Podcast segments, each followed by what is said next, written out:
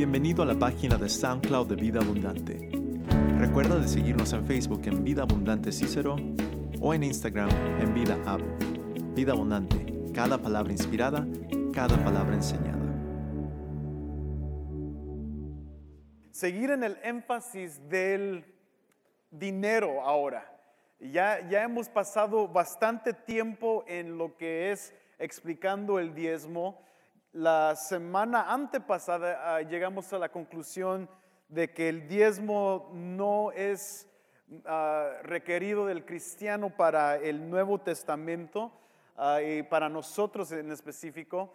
Y, y recuerden, les, les dije que eso es problemático en muchas áreas porque uno puede dejar o celebrar el asunto de que ya no tenemos que dar a la iglesia. Y para muchos eso es buenas noticias, pero les dije que no, se, que no celebren tan temprano. No lleguen a celebrar y decir, aleluya, jamás tengo que dar otra vez en mi vida. Ah, no, estoy hablando solamente del diezmo, pero ahora vamos a estar hablando de, entonces, cómo debemos de acercarnos al, en nuestro dinero y cómo debemos de darle a Dios. Ah, si es que se necesita que dar a Dios. Ah, porque hay otras entidades que se tiene que se podemos dar, obras de caridad que podemos dar o instituciones sin fines de lucro en cual podemos dar, etcétera, etcétera. ¿Por qué el cristiano tiene que dar especialmente en la iglesia? Y tal vez tal vez los que crecieron en la iglesia ya tienen mucho tiempo que no se preguntan esto, pero pero hay algunos que tal vez son relativamente nuevos a la iglesia que se preguntan, pues, ¿qué onda con el canastito? O sea, ¿Qué onda con esto? O sea, cada miércoles, cada domingo lo pasan y me siento mal porque nomás lo veo y se lo paso y, como que no entiendo por qué cada iglesia o cada institución religiosa tiene que estar pidiendo dinero. O sea, hay algunas personas que vienen de la iglesia católica romana y, recuerdan lo que es dar allí y, cómo daban sus, sus, pesos en México y, prendían velas y cositas así que, se tenían que, que se tenía que hacer. Ah, en otras iglesias también hay una iglesia muy grande en los Estados Unidos que se llama Christian Science, la iglesia de Christian Science, y pagas cuotas para estar involucrado en esa iglesia. Ah, hay otra iglesia, bueno, no es iglesia, pero es una, una secta derivada de Christian Science que se llama Scientology, donde cada clase o cada curso que tomas son como 3 mil dólares y, y, tienes que tomar como 10 cursos para poder llegar a un nivel de superioridad y cada curso va incrementando como 2 mil, 3 mil dólares. Entonces te imaginas, eh, al, llegar al, al, décimo curso ya dices como casi 100 mil dólares de tu dinero.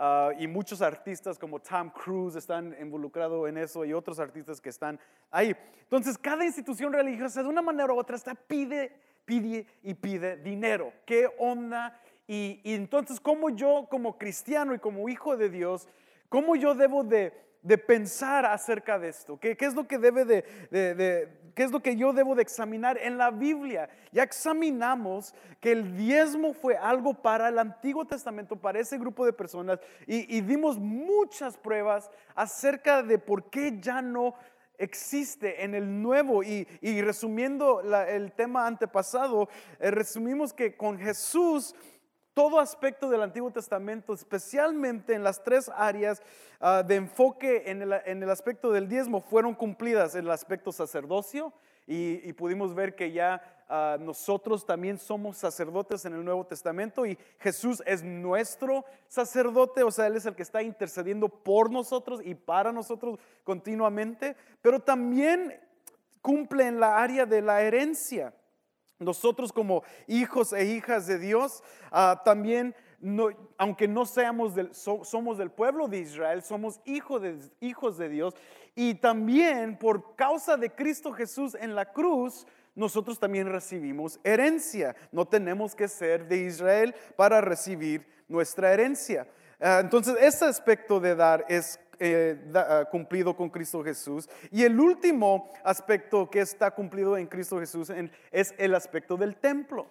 Jesús es el que recibe todo. Ah, de hecho, Él lo dice en Mateo que si destruyen este cuerpo, yo lo voy a levantar otra vez. Y luego nos deposita Pablo en 2 de Corintios capítulo 6 que cada creyente es el templo del Espíritu Santo. Entonces ahí vemos cómo nosotros nos unimos con Cristo y si Cristo cumple eh, el aspecto del templo, también nosotros lo cumplimos en Él y por eso Pablo nos dice que somos templos del Espíritu Santo. Entonces eso es muy importante para, para entender que Jesús cumple esos aspectos del Antiguo Testamento y, y aunque cumple los principios, tenemos que recordar que no abroga el, propósito o no desacha la esencia de la ley.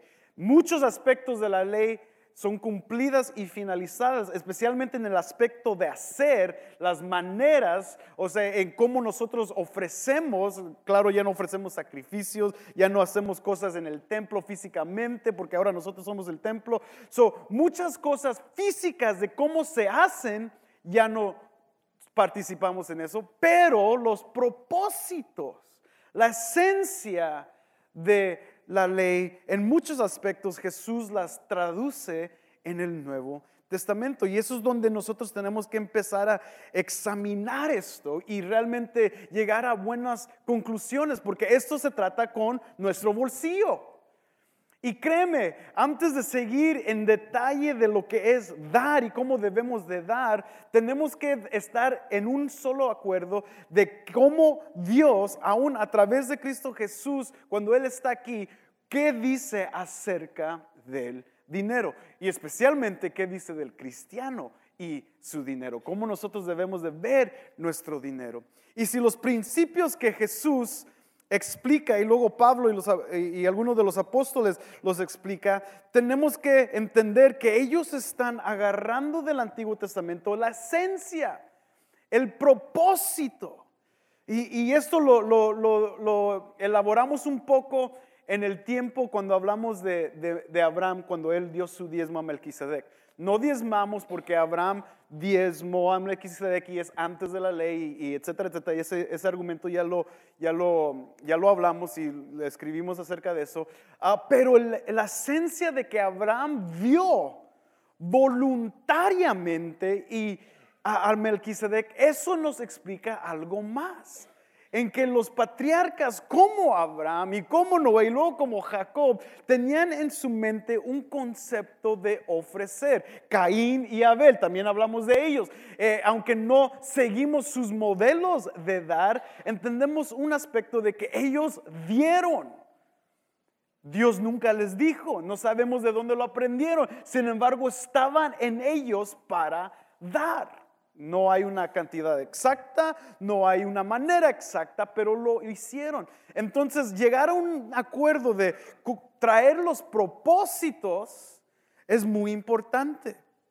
Porque Dios en el Antiguo Testamento es el mismo Dios del Nuevo y nos habla claramente acerca del dinero. Es increíble, les dije esto la otra vez, pero cuando tú examinas las enseñanzas de Cristo Jesús, es increíble cuántas veces Él habla acerca del dinero.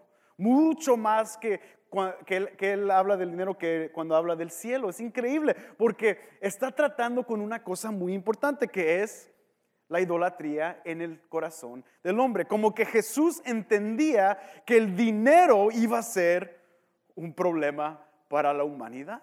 Y por eso nos enseña mucho y Dios nos enseña mucho en todo aspecto de, la Biblia. Y, por eso es muy importante entenderlo, que como congregación nosotros estamos manejando el dinero de Dios. Y ahorita lo vamos a explicar un poco más. Pero Dios lo trata y nos da unas instrucciones muy claras en cómo debemos de manejar dinero. Y, recuerden esto, esto es increíble. La iglesia y el cristiano tiene clara instrucción de cómo manejar su dinero a través de la Biblia. Yo no soy un, un coach de finanzas, yo no soy un, una persona que, que, que, trabaja en el mercado o en las, en las áreas de, de, de stock market o, o, un investor, inversionista, yo no soy de ese tipo de persona, de pastor, yo no soy un pastor de negocios, yo soy pastor y explico lo que la Biblia dice. Entonces yo no te voy a dar buenos tips en cómo manejar tu dinero, yo solamente te voy a enseñar lo que la Biblia te enseña acerca de cómo debemos manejar tu dinero. Hay otras personas muy buenas en esta área que les puedes preguntar a ellos cómo poder ayudarte en, en la área financiera. Yo solamente te puedo explicar lo que la Biblia nos enseña, porque aún para nosotros pastores, la Biblia es muy clara y les quiero recordar, esto lo estudiamos bien temprano en nuestro estudio de eclesiología acerca de los ancianos, pastores y diáconos de la iglesia en 1 Timoteo capítulo 3. Dimos un largo estudio acerca de los requerimientos de un pastor o de un anciano o de un diácono líder en la iglesia. Y para el pastor, una de las áreas, si no me crees, puedes encontrar en 1 Timoteo, nomás léelo conmigo rápidamente para recordarnos un poco. 1 Timoteo capítulo 3, fíjate cómo los ancianos pastores de la iglesia se deben de comportar, especialmente en el versículo 3.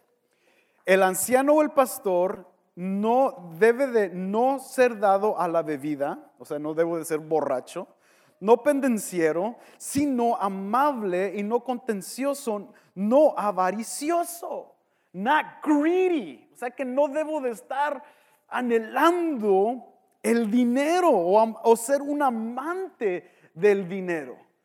Y esto, amigo, esto es muy serio. Les, la, semana antepasada les di un ejemplo moderno de pastores en, esta, en esta ciudad de una mega iglesia que lo están investigando y que descubrieron que se estaba eh, volando el dinero, tenía un presupuesto de la iglesia no recuerdo de cuántos millones de dólares, pero creo que era arriba de 20 millones de dólares de su presupuesto anual. Y él tenía para su propio gastos de esos, si, hay que decir si son 20, 20, millones de dólares, él tuvo 20% para su propia discreción. Entonces, si eres buen, bueno en las matemáticas, 20% de 20 millones es 4 millones. Imagínate tener cuatro millones así nomás para lo que quieras. Y pues lo investigaron y lo corrieron de la iglesia porque pues eso no está bien. Y, y eso es muy, muy, uh, muchos pastores caen en esto. De hecho, el día de hoy, eso está sucediendo cada vez más y más y, y pastores están cayendo en esto. Uh, el día de hoy leí y también escuché un reportaje en un podcast que escucho cada, cada día de, un, alguien que investigó una, una de las iglesias más grandes de los Estados Unidos, de un periódico secular. Y si les dijera el nombre de la iglesia, todo el mundo lo conociera. Sin embargo, él va y investiga y, pasa tiempo en la iglesia y se entera, porque él quiere investigar de por qué la iglesia es tan ah, exitosa y por qué el pastor es tan rico. Entonces él quiere investigar todo esto y se da cuenta de muchas cosas que está sucediendo en la iglesia. El pastor con una casa de 10 millones de dólares, con un garage que le caben 20 carros, tres elevadores adentro de su casa. Yo digo, no tenemos ningún elevador aquí. Y, este pastor tiene tres elevadores en su casa. Tiene un Ferrari de 200 mil dólares y tú dices, oh, pero la, Biblia es clara, un pastor no debe de amar el dinero. Y uno puede decir, pues no lo puedes juzgar, tú no sabes cómo. Pero, eh, I mean, come on, un carro de 200 mil dólares, nomás porque tienes dinero. O sea, eso ya habla mucho más de, de tu corazón. Y por eso la Biblia es clara. Pastores no deben hacer amantes del dinero. Y tampoco los líderes, porque lo repiten en el capítulo 3 de 1 Timoteo, en el versículo 8, que tienen que ah, no, no, no ganar, no hacerse las ganancias deshonestas y también saber dirigir a su hogar. O sea, un líder en la iglesia, los diáconos de la iglesia deben de ser personas honestas con su dinero y no estar manejando su propio hogar incorrectamente. Entonces la Biblia es clara con el cristiano, pero es súper específico con los líderes de la iglesia. Y si yo un día llego a caer en esas cosas, yo espero que los ancianos de esta congregación me llamen la atención, me corran, me, sienten, me saquen, porque eso no debe de existir en la iglesia, porque si yo soy así, eso es lo que voy a alimentar a ustedes. Eso es lo que les voy a estar alimentando. Y me van a estar escuchando hablar mucho más del dinero. Ven, traigan su dinero, van a ser bendecidos, tráiganme, bendíganme. Y me van a estar viendo con carros muy caros. Están, me van a estar viendo con, me, voy a salir de Cícero, me voy a vivir a Oakbrook. Y me van a decir, oh, pues qué, un apartamento en downtown. Pues es que soy el, soy el, el ungido de Jehová soy el pastor de la iglesia, tengo que ser bendecido para que los hijos de, Dios sean bendecidos. Eh, todo ese rollo, ¿no? Que escuchamos siempre en la televisión. Pero no, Dios es muy claro y demanda que como cristianos entreguemos cuentas de cómo invertimos nuestro dinero. Entonces, esta sección que vamos a estar hablando es una introducción para recordarnos de los principios del dinero en el ahora en el, en el cristiano, pero lo que Dios siempre ah, deseaba. So, primero es ah, que debemos de dar y, y, nuestro dinero debe de reflejar que estamos glorificando a Dios con nuestro dinero. Eso es un área muy básica, muy simple, pero recuerda esto, si Dios te da el dinero es para que tú glorifiques a Dios con tu dinero. De la manera en como tú tratas tu dinero va de determinar cómo tú glorificas a Dios. Y ahorita nos vamos a meter en estos puntos en más detalle. El dinero también es un barómetro de nuestra vida cristiana.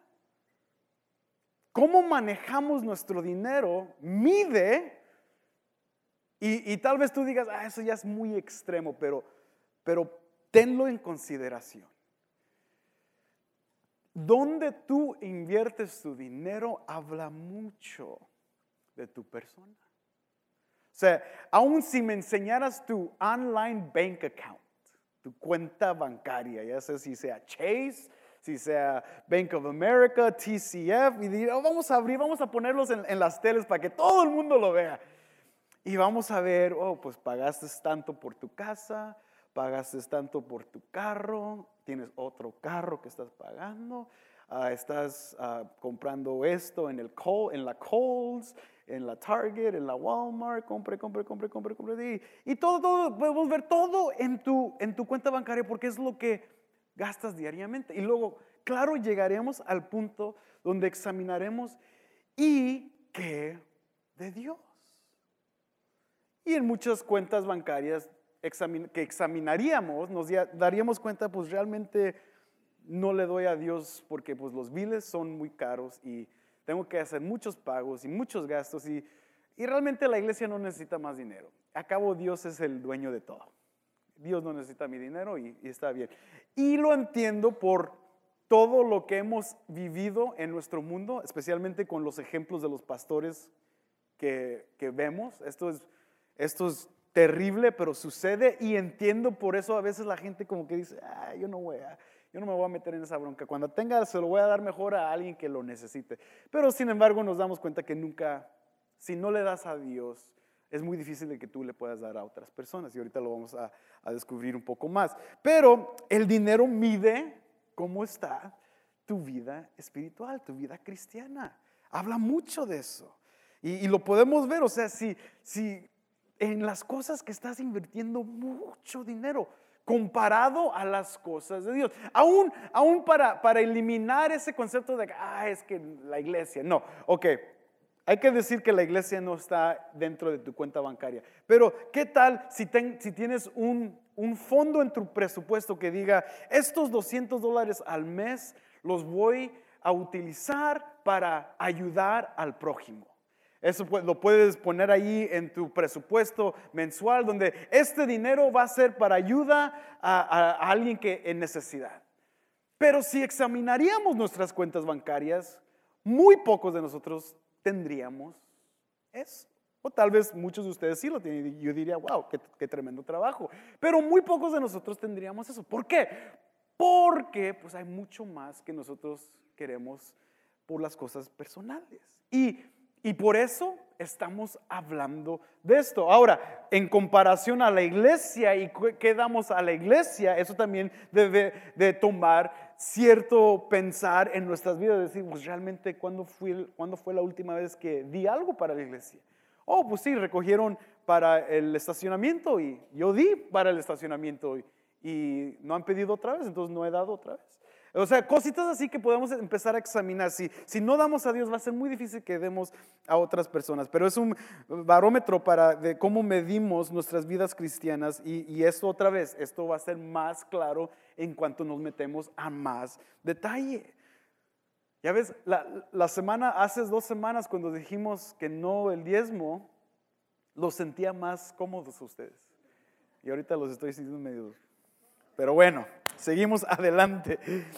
Eh, recordemos que eh, también otra área eh, en, en, este aspecto de cómo medimos nuestro, nuestras vidas con nuestro uso de dinero es nuestro autocontrol en nuestro dinero y nuestra estabilidad en el dinero. Entonces, esto va a ser muy claro porque Muchos de nosotros, y yo hablo de mi propia cuenta, somos muy compulsivos, ¿no? Vemos algo y, oh, lo quiero comprar y, pause.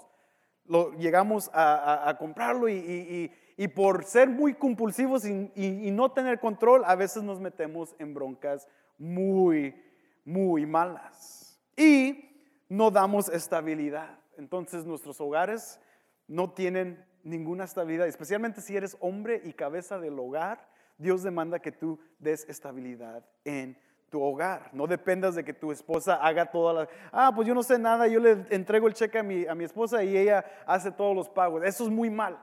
Ah, y, lo hemos platicado, en, yo he tenido varias consejerías con hombres y mujeres que me dicen eso y yo le digo al hombre, eso es no lo que Dios demanda de ti. Yo no te lo estoy diciendo porque yo soy machista y que, no, que el hombre tiene que encargarse. No, no, no. Como hombre Dios demanda que tú seas, que tú dirijas a tu hogar y seas un buen mayordomo de tu hogar. Y, si tú, tú, no sabes nada de lo que está pasando, es muy probable que la situación en cual estén ahorita es causa tuya, porque tú no estás gobernando bien el dinero.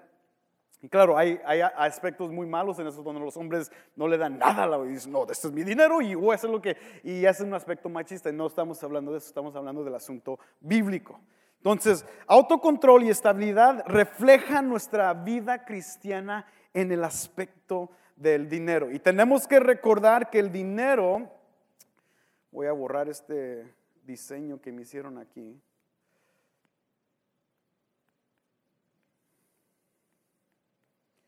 Voy a poner esa palabra. El dinero es amoral. ¿Qué significa eso? Que no es bueno ni es malo es material. El dinero es amoral, no tiene ningún aspecto bueno ni un aspecto malo, es simplemente una cosa. El dilema es nuestra actitud con el dinero, que lo convierte en un aspecto moral. Muy malo o muy bueno. Pero recordemos que el dinero en sí no tiene características morales, no tiene características de, eh, ser cosa buena o cosa mala. O sea, es dinero, es papel. Cuando ya tratamos de nuestro corazón con el dinero, ahí es donde tenemos que realmente evaluarlo. Entonces, Jesús, al cumplir todos los principios de la ley y cumplir todas las maneras de la ley, Ahora Él vamos a empezar a ver cómo Él utiliza los propósitos y la esencia de la ley para empezar a instruir a la iglesia, especialmente a la iglesia del Nuevo Testamento, en cómo manejar estos conceptos. Cristo satisface el aspecto sacerdotal, la herencia y del templo, pero ahora los principios y los propósitos de esta ley debemos de obedecer. Primero, tenemos que entender esto. Ese es el primer concepto que tenemos que aprender que es eh, intertestamental, del antiguo hasta el nuevo. Y es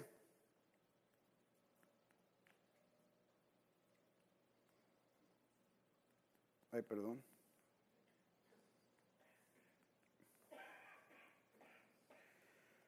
El aspecto es, Dios es dueño de todo. Ese es el primer punto que tenemos que establecer antes de seguir adelante. En el Antiguo Testamento eso es verdad, en la iglesia del Nuevo Testamento eso sigue siendo verdad. Por eso Cristo lo utiliza y lo va a empezar a enseñar en este aspecto. Si lo examinamos desde los profetas, aún en el tiempo de Deuteronomio, eh, vamos, volteemos ahí nomás para recordarnos un poco más de esto. Yo sé que ya lo estudiamos, pero quiero recordarles. Deuteronomio capítulo 8.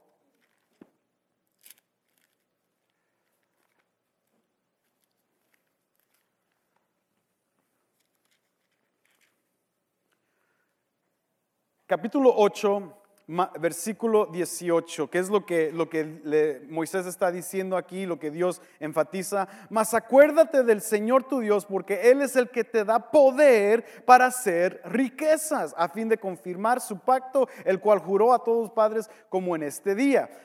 ¿Quién es el que te da la oportunidad de conseguir riquezas? Dios. Ageo capítulo 2, versículo 8. Vayan a ir rápidamente un versículo muy conocido y tal vez ni sepas que viene del profeta Ageo. Pero Ageo, capítulo 2, versículo 8 dice que Él es el dueño, dice, mío es la plata y mío es el oro. Así dice el Señor de los ejércitos. Él es dueño de absolutamente todo. Ese principio nunca va a terminar.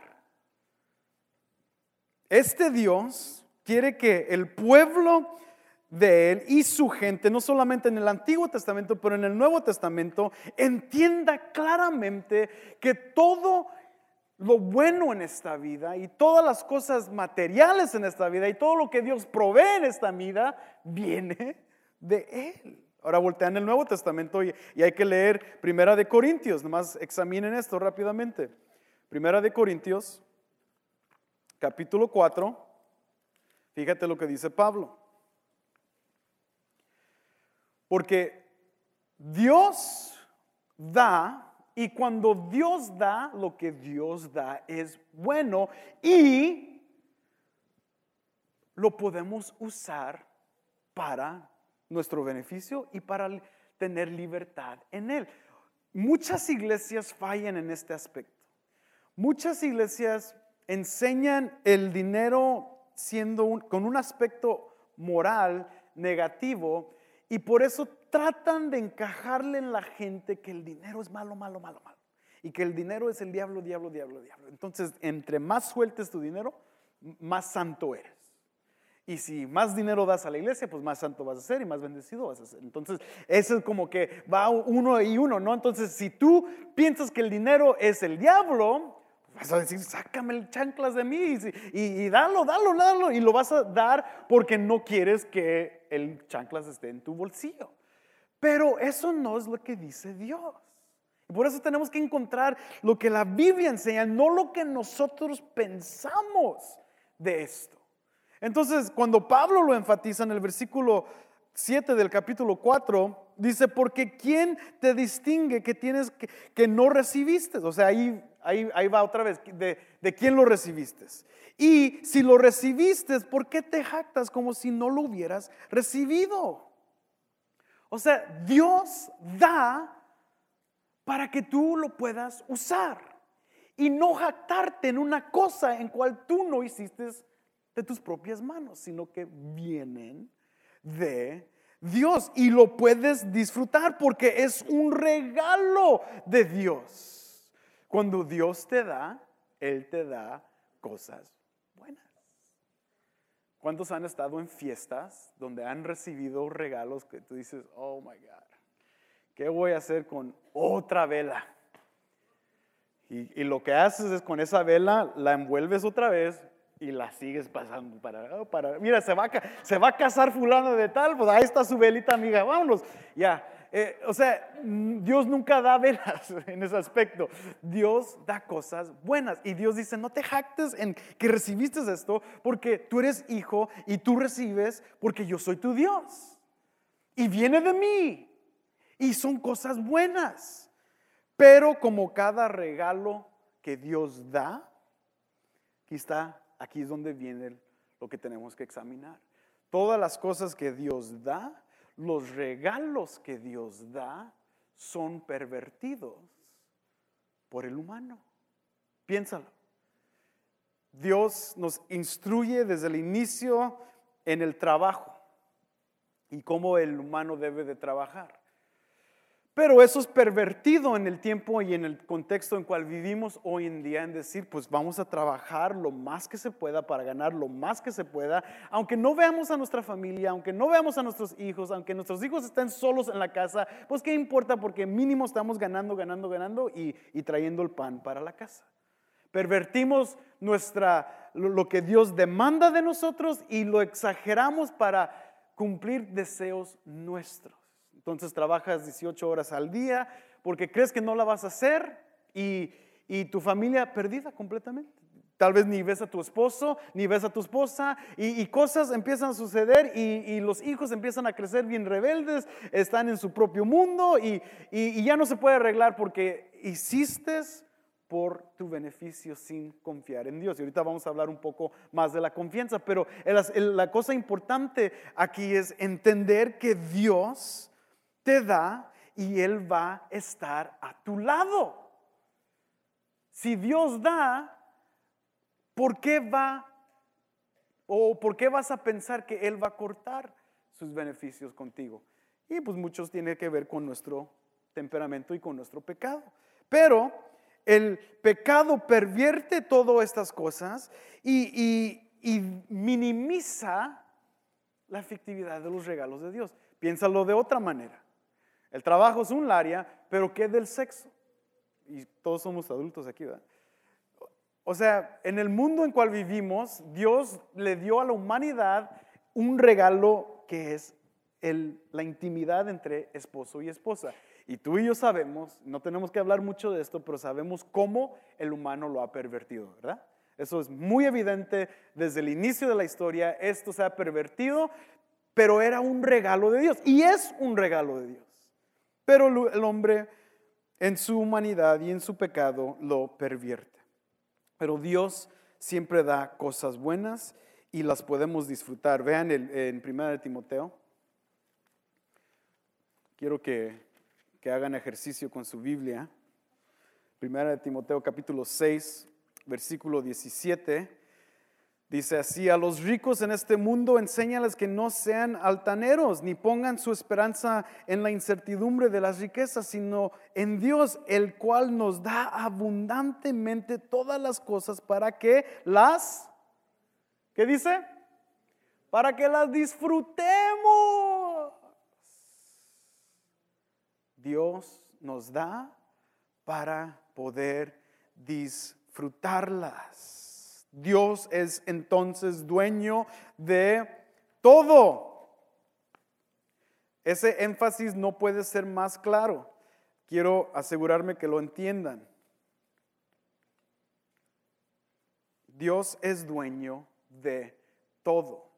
Y porque Él es dueño de todo, entonces amigo, esto es lo donde tú y yo tenemos que empezar a realmente a a enfocarnos y a orar. Porque si Él es dueño de todo, entonces Él nos mantiene responsables de su dinero.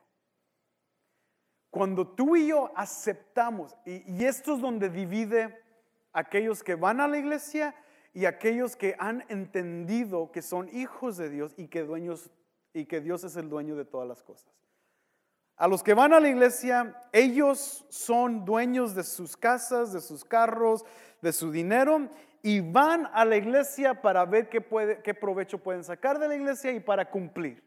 Los hijos de Dios reconocen que no van a la iglesia para sacarle a Dios algo o para cumplir, sino que ellos van a Dios porque entienden que son pecadores y que necesitan la gracia de Dios y entienden que todas las cosas buenas en sus vidas no vienen de, sus fuerzas, sino vienen de Dios. Y porque Dios es dueño de todo, eso incluye su bolsillo y eso incluye su cartera y dentro de su cartera incluye su tarjeta de débito y dentro de la tarjeta de débito está la cuenta bancaria y dentro de, dentro de la cuenta bancaria están todos los billetitos adentro del banco. Y si Dios es dueño de todo, es dueño de tu dinero y el mío. Pero amigos, ahí es donde está the fine line. We either accept it, lo aceptamos, o no, no, no, no, no, no, no. Ya, ya ves, ya no hay mucho aplauso, ¿no? Es decir, ya estamos entrando en los lugares, en las áreas bien delicadas. Pero esto tienes que tú llegar, y yo no te voy a forzar a llegar a ninguna de estas cosas. Yo te he dicho desde antes, ¿para qué vas a dar en la iglesia si lo vas a dar como... Don't do it, no, quédate con tus dos dólares. Si lo vas a dar con rugiendo los dientes, mejor quédate con tus dos dólares, cómprate un café y disfrútalo. Pero si entiendes este concepto desde ahorita, esto es lo que te va a traer libertad en el aspecto de tus finanzas. Y, y créeme amigo, esto es la razón por cual la iglesia recoge ofrenda en sus servicios. No porque Dios es pobre y necesita nuestro dinero, no porque Dios quiere limosnas. Dios quiere nuestro corazón. Y, cuando tú ves ese canastito, fíjate lo que duele más. ¿Duele tu corazón o lo que estás pensando en tu mente en ese momento? O sea, ¿qué es lo que está, ah, qué es lo que te está incomodando? Y te vas a dar cuenta que cuando pasa el canastito, lo que te incomoda más es porque tu corazón no está bien delante de Dios. Y yo sé que eso, decir esto es un poquito como, ya no, ya no me gusta esto, ya mejor no voy a venir el próximo miércoles. Está bien, esto es donde, donde entendemos la división. Y hay aquellos que nunca van a estar cómodos con eso porque el dinero siempre va a controlar sus vidas. Siempre van a ser controlados por su dinero. Y el dinero siempre va a gobernar su corazón. Y el dinero siempre va a ser rey Recuerden que así lo dice Jesús en Mateo, rey mamón, y Jesús nunca va a estar sentado ahí.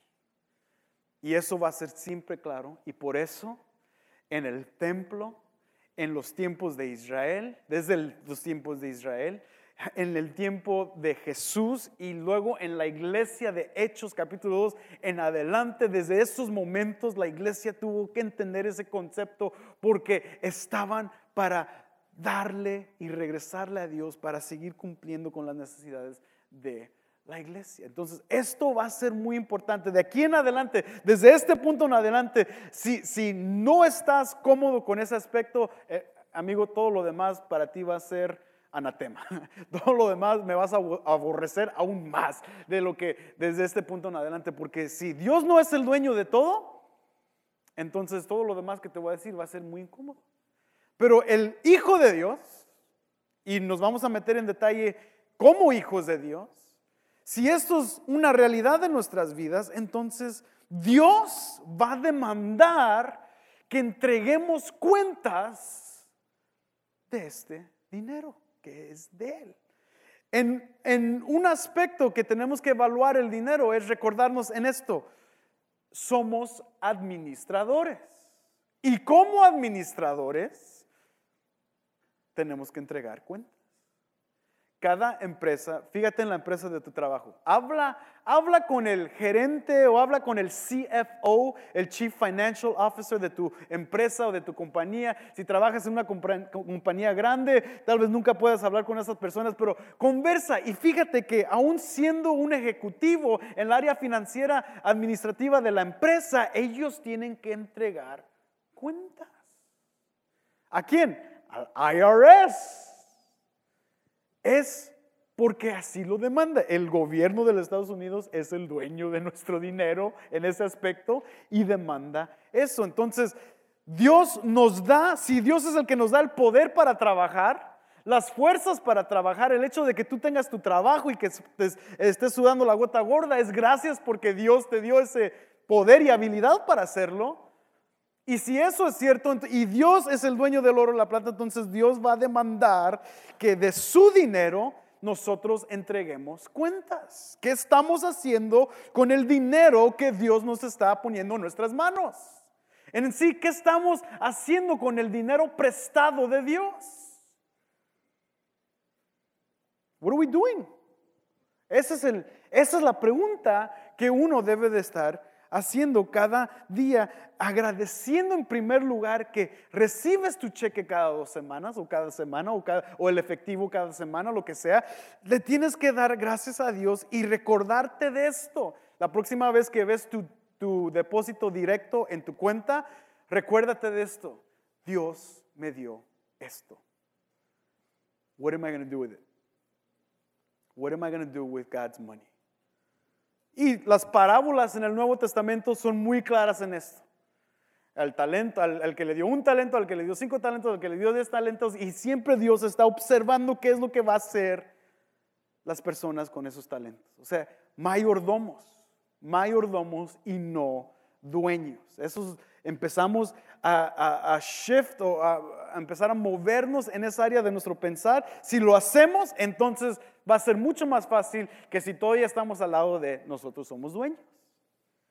Entonces, ese es el aspecto muy importante y tenemos que entregar las cuentas a Dios.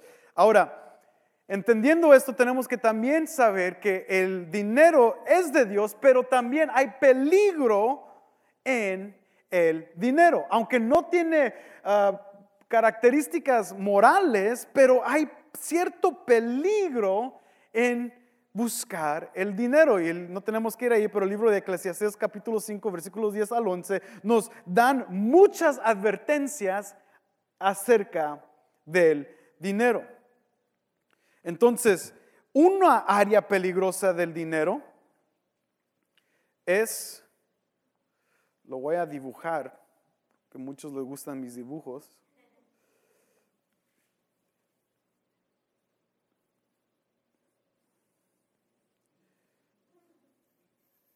Eh, eh, ese es mi bebé, es un baby, baby.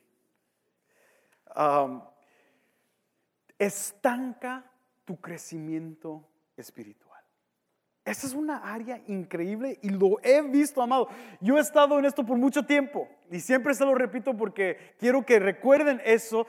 He estado en esto mucho tiempo y he visto cómo el dinero empieza a infiltrar y gobernar las vidas de personas que antes no tenían mucho dinero y estanca su crecimiento espiritual. Nomás hay que leerlo rápidamente en Mateo. Fíjate cómo lo describe Mateo. Mateo capítulo 19.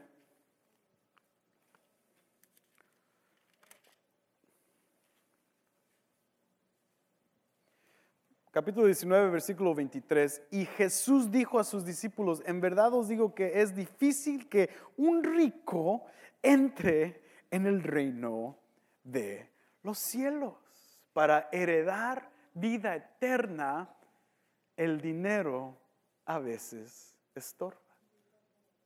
Y esto, Mateo capítulo 19, versículo 23. Y créeme, lo hemos visto y tal vez tú has conocido personas de esa manera. Eh, he estado en la iglesia tanto tiempo que recuerdo mínimo unas 20 personas en, que yo las puedo ver ahorita literalmente. Y, y me recuerdo que no tenían nada.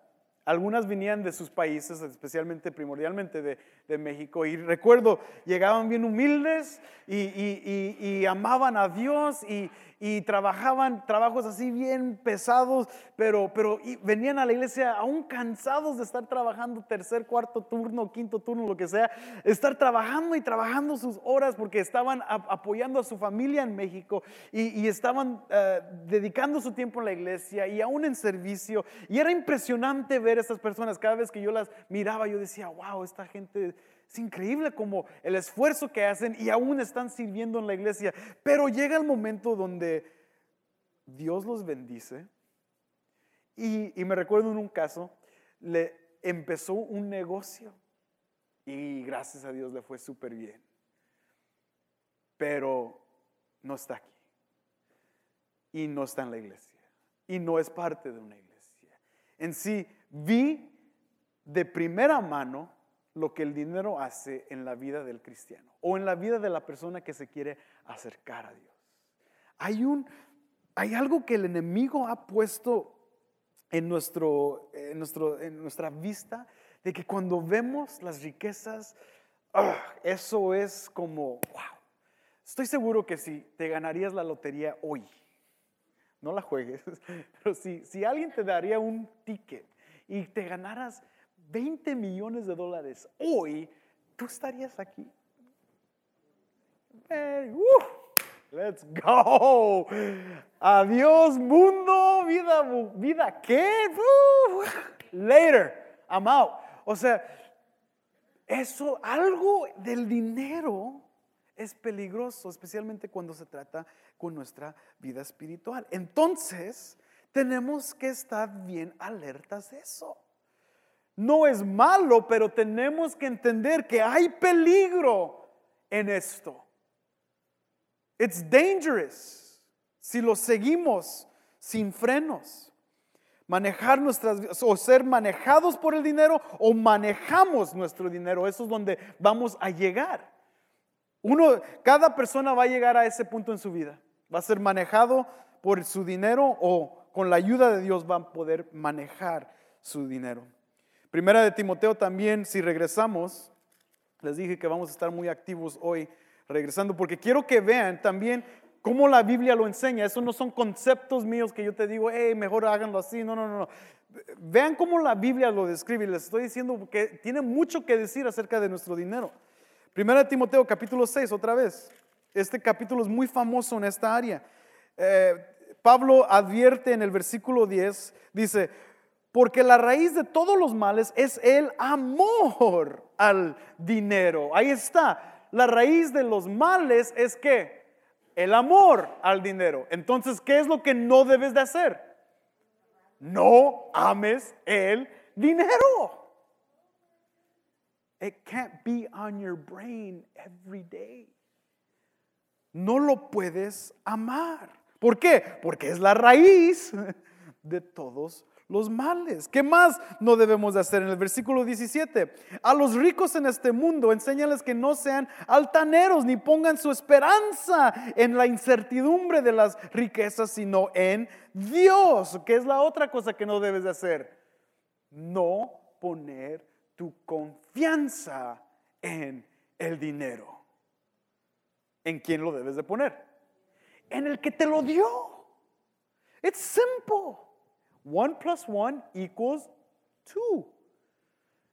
Dios te lo da, Dios te provee las fuerzas, Dios te lo pone, Dios te da, Dios provee, Dios abre las puertas. Confía en Él, no confíes en las cosas que Él te dio. No confíes en, en lo material. Por eso Pablo lo enfatiza en Colosenses, que en Colosenses capítulo 3, nuestra, nuestra mente debe estar preocupada con las cosas celestiales. En sí, nuestra mente debe estar preocupada con Dios y no en el dinero. Y Jesús dice, don't worry, no te preocupes, mira las aves del cielo, mira todo lo que yo... Eh, ellos no se preocupan, ustedes no se preocupen, no se afanen por estas cosas. ¿Por qué? Porque su confianza no está en el dinero. Su confianza debe de estar en Dios. Fíjate cómo termina el versículo, el cual nos da abundantemente todas las cosas para que las disfrutemos. Recuerden, lo, mencionamos un poco antes. Él es el que no lo da y va a querer que la disfrutemos. nuestra confianza está en Dios y no en el dinero. Y Volteen en Proverbios, regresen al Antiguo Testamento.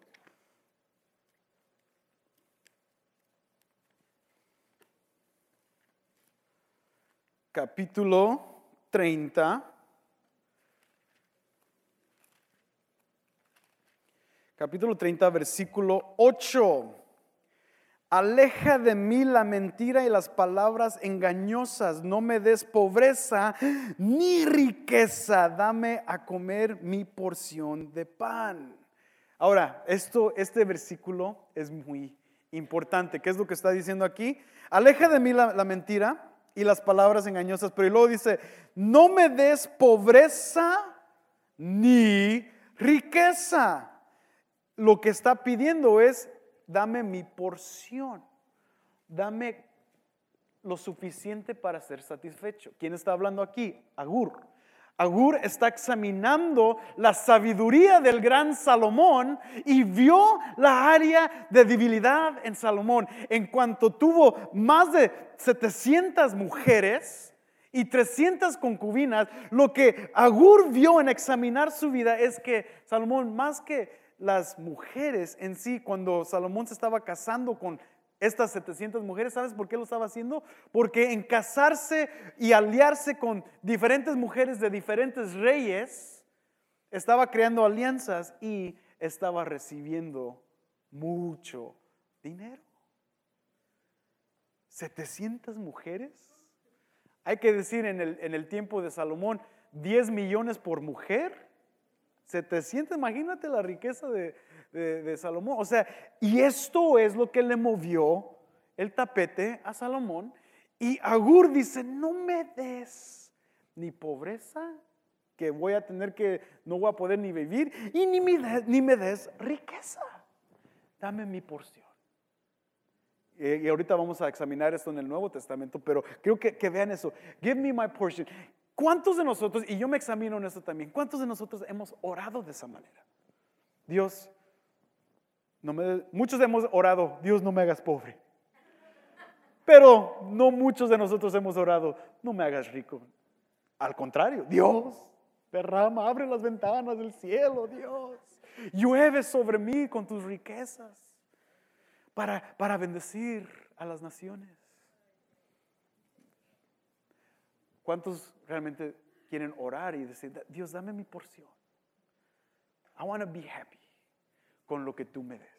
Satisfecho. Porque tú y, yo tú y yo sabemos que si nos peleamos por un terreno en México con nuestra familia, imagínate si, si Dios nos diera millones de dólares. ¿Cómo estaríamos con nuestras familias?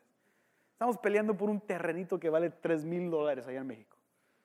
es que es mi terreno, mi papá me lo dio, no, me lo dio a mí. Imagina, imagínese, ¿verdad? Si, Dios nos, diera millones de dólares, todo el mundo estuviera peleado con cada quien. Entonces, ¿cómo debo de tratar el dinero? ¿Cómo debo de pensar del dinero? Timoteo, regresemos. Fascina cómo Timoteo describe esto. Eh, lean mucho ese, ese capítulo de Timoteo, capítulo 6, es increíble. y en el contexto de, Timoteo capítulo 6 eh, está hablando de muchos falsos maestros y falsos profetas que, que le estaban sacando dinero a la gente por, por ir a predicar. Entonces eso es increíble cómo Timoteo enfatiza a la iglesia, hey, para que ellos puedan hacer un contraste, esta gente no es de Dios y por eso aman el dinero. Ustedes que sí son de Dios no amen el dinero. Entonces en el versículo, el mismo capítulo 6, versículo 6, dice, pero la piedad en efecto, es un medio de gran ganancia cuando va acompañada de contentamiento. Ven allí, eh, es casi el principio que Agur dice en, Proverbios capítulo 30, es la manera en cómo debemos de observar y mirar el dinero y, pensar del dinero es con piedad. En inglés, it's godliness. O sea, demostrar nuestra piedad en nuestro dinero. Por eso les dije que al inicio, el dinero habla mucho de nuestra vida cristiana. Cómo manejas tu dinero habla mucho de cómo eres como cristiano. ¿Eres piadoso con tu dinero? ¿Eres contento o tienes contentamiento con tu dinero? Esas preguntas deben de ser eh, en ti algo que siempre debe de estar ocurriendo para que cuides de esas áreas. Versículo 7 dice, porque nada hemos traído al mundo, así que nada podemos sacar de él. Otra vez, el contexto cual Pablo quiere que nosotros examinemos el dinero nos recuerda una, otra, tercera, cuarta, quinta vez que el dinero no es nuestro y que Dios provee la oportunidad para ganar el dinero.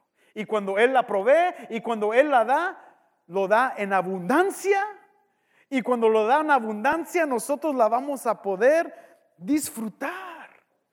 Pero no vamos a estar peleándonos tratando de vivir para ganar más y más y más. En esos últimos minutos les voy a dejar con esto.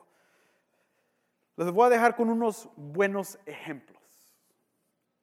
So, ya hablamos un poquito de cómo debemos de, de los peligros del dinero, cómo debemos de, de observar el dinero. Y fíjate cómo la Biblia describe a aquellos que aman el dinero. ¿Te recuerdas en el libro de Josué con este famoso rata de dos patas que todos lo conocen como Acán? Y cuando Acán se roba lo que no debe, Dios mismo dijo, no se robe, no, no, no agarres nada. Miles de hombres del ejército de Israel murieron porque Acán no se pudo mantener, no, no, no, no obedeció y quería, amaba las riquezas.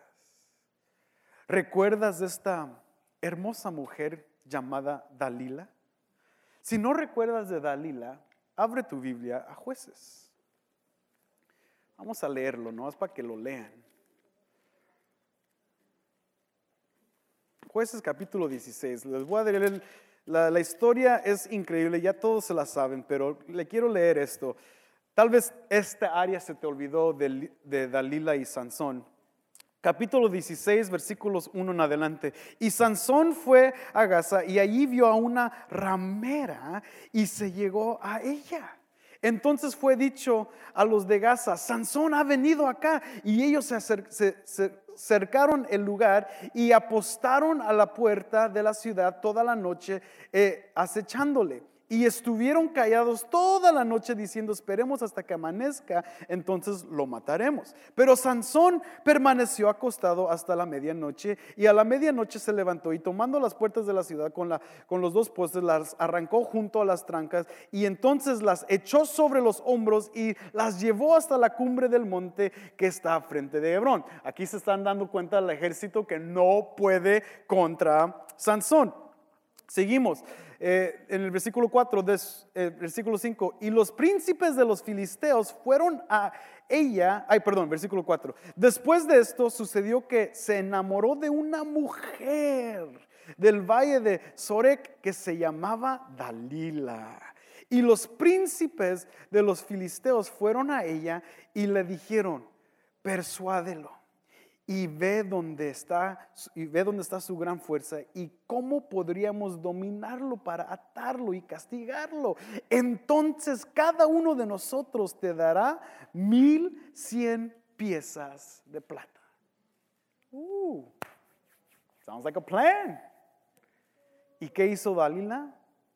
Hizo exactamente lo que estos hombres pidieron, encontró su debilidad y por ganarse esos dolaritos, Sansón cae. Y claro, es la culpa de Sansón, pero vemos como la avaricia del dinero pone la trampa para las cosas espirituales. Y Sansón fracasó y por la pura gracia de Dios lo rescató al fin de su vida. O no estamos muy seguros qué sucedió al fin de su vida, pero mínimo Dios usó esto para traer luz al pueblo de Israel. Pero vemos como esta mujer por codiciar ese dinero, hizo fracasar a un hombre de Dios. No se queda ahí en el Antiguo Testamento. Leamos Hechos capítulo 5. Para que vean que hipócritas siempre existían en la iglesia. No es nada nuevo. Hechos capítulo 5. ¿Quiénes fueron los primeros hipócritas de la iglesia? No se miren, por favor. Hechos capítulo 5. Pero cierto hombre llamado Ananías con Zafira, su mujer, vendió una propiedad y se quedó con parte del precio, sabiéndolo también su mujer. Y trayendo la otra parte la puso a los pies de los apóstoles. Mas Pedro dijo, Ananías, ¿por qué ha llenado Satanás tu corazón para mentir al Espíritu Santo? Fíjate lo que dice Pedro. Satanás ha llenado tu corazón. El dinero, el diablo puede usar el dinero para robarte el corazón. Y fíjate lo que sigue el Espíritu, para mentir en contra del Espíritu Santo y quedarte con parte del precio del terreno. ¿Por qué está tan enojado Pedro? Porque si leemos en el capítulo 2 y en el capítulo 4, gente estaba dando todo y trayéndolo a los pies de los apóstoles y hubo distribución para todos aquellos que querían ser parte de la iglesia que estaban en necesidad. Y Ananías y Zafira dijeron, eh, decidieron en su mente, si vendemos esta propiedad, hay que decir que la vendieron por 100 mil dólares. Pues 50,000 isn't bad. Pues les damos a la iglesia 50 mil dólares, que ya estén contentos con 50 mil dólares. Be happy. ¿Quién les va a dar 50 mil dólares? Y se quedaron con el dinero, los otros 50 mil, para tener un poquito de ahorro. Pero dice en el versículo 4, mientras estaba sin venderse, no te pertenecía y después de vendida no estaba bajo tu poder, ahí recordándole que no era tuyo. ¿Por qué concibiste este asunto en tu corazón? No has mentido a los hombres, sino a Dios. Al oír, eh, al oír Ananías estas palabras, cayó y expiró y vino un gran temor sobre todos los que lo supieron. Murió en un instante. Ah, pero ¿qué pasó con Zafira? Y las jóvenes se levantaron y lo cubrieron y sacándolo le dieron sepultura. sepultura. Después de un lapso como de tres horas entró su mujer, no sabiendo lo que había sucedido. Y Pedro le preguntó, dime, ¿vendiste el terreno en tanto? Y ella dijo, sí, fue el precio. Entonces Pedro le dijo, ¿por qué os pusiste de acuerdo para poner a prueba al Espíritu Santo? Mira los pies de los que sepultaron a tu marido, están a la puerta y te sacarán también a ti. Si reza los últimos dos versículos ahí, 10 y 11, ella muere. Los primeros hipócritas de la iglesia mueren, ¿por qué? Por causa de amor al dinero.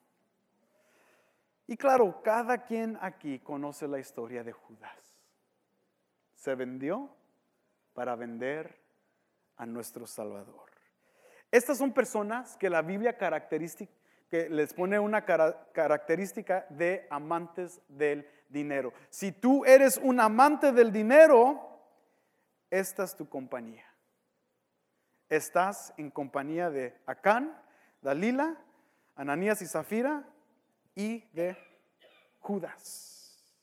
Por eso, amigo, estos tiempos son para recordarnos que Dios es el Dios de nuestro dinero y que debemos de manejar nuestro dinero piadosamente y estar contentos con lo que Dios nos ha dado. ¿Ok? E, esto es la introducción a cómo vamos a empezar a dar. Pero si no entendemos eso y estamos en desacuerdo de eso, vamos a batallar mucho para entender lo demás. Pero por eso les quise introducir esto para ponernos, eh, como decimos en inglés, on the same page. Si no quieres venir la próxima semana, I understand. I understand. Si vienen 10, está bien. Pero espero que Dios toque sus corazones a todos los que estamos aquí en esta noche. Vamos a ponernos de pie.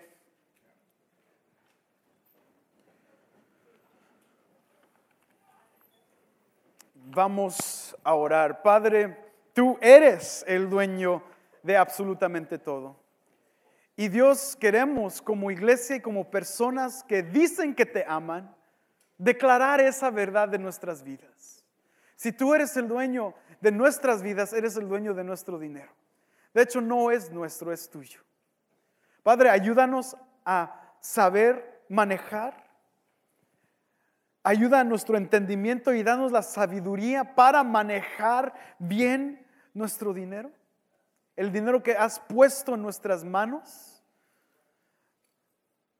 Dios, ayúdanos y dirígenos a esos niveles de contentamiento para que nuestras vidas espirituales continuamente reflejen piedad. Queremos ser hombres y mujeres de Dios, no solamente en cómo alabamos, en cómo adoramos, en cómo leemos la Biblia, en cómo oramos. Queremos ser hombres y mujeres de Dios que reflejan en las áreas más prácticas de su vida que piadosamente manejamos el dinero que Dios nos ha dado. Dios, ayúdanos como iglesia a entender esos principios. Que, que tú reinas en nuestro corazón y no el dinero. Nos ponemos en tus manos en esta noche y todos dicen, amén, amén.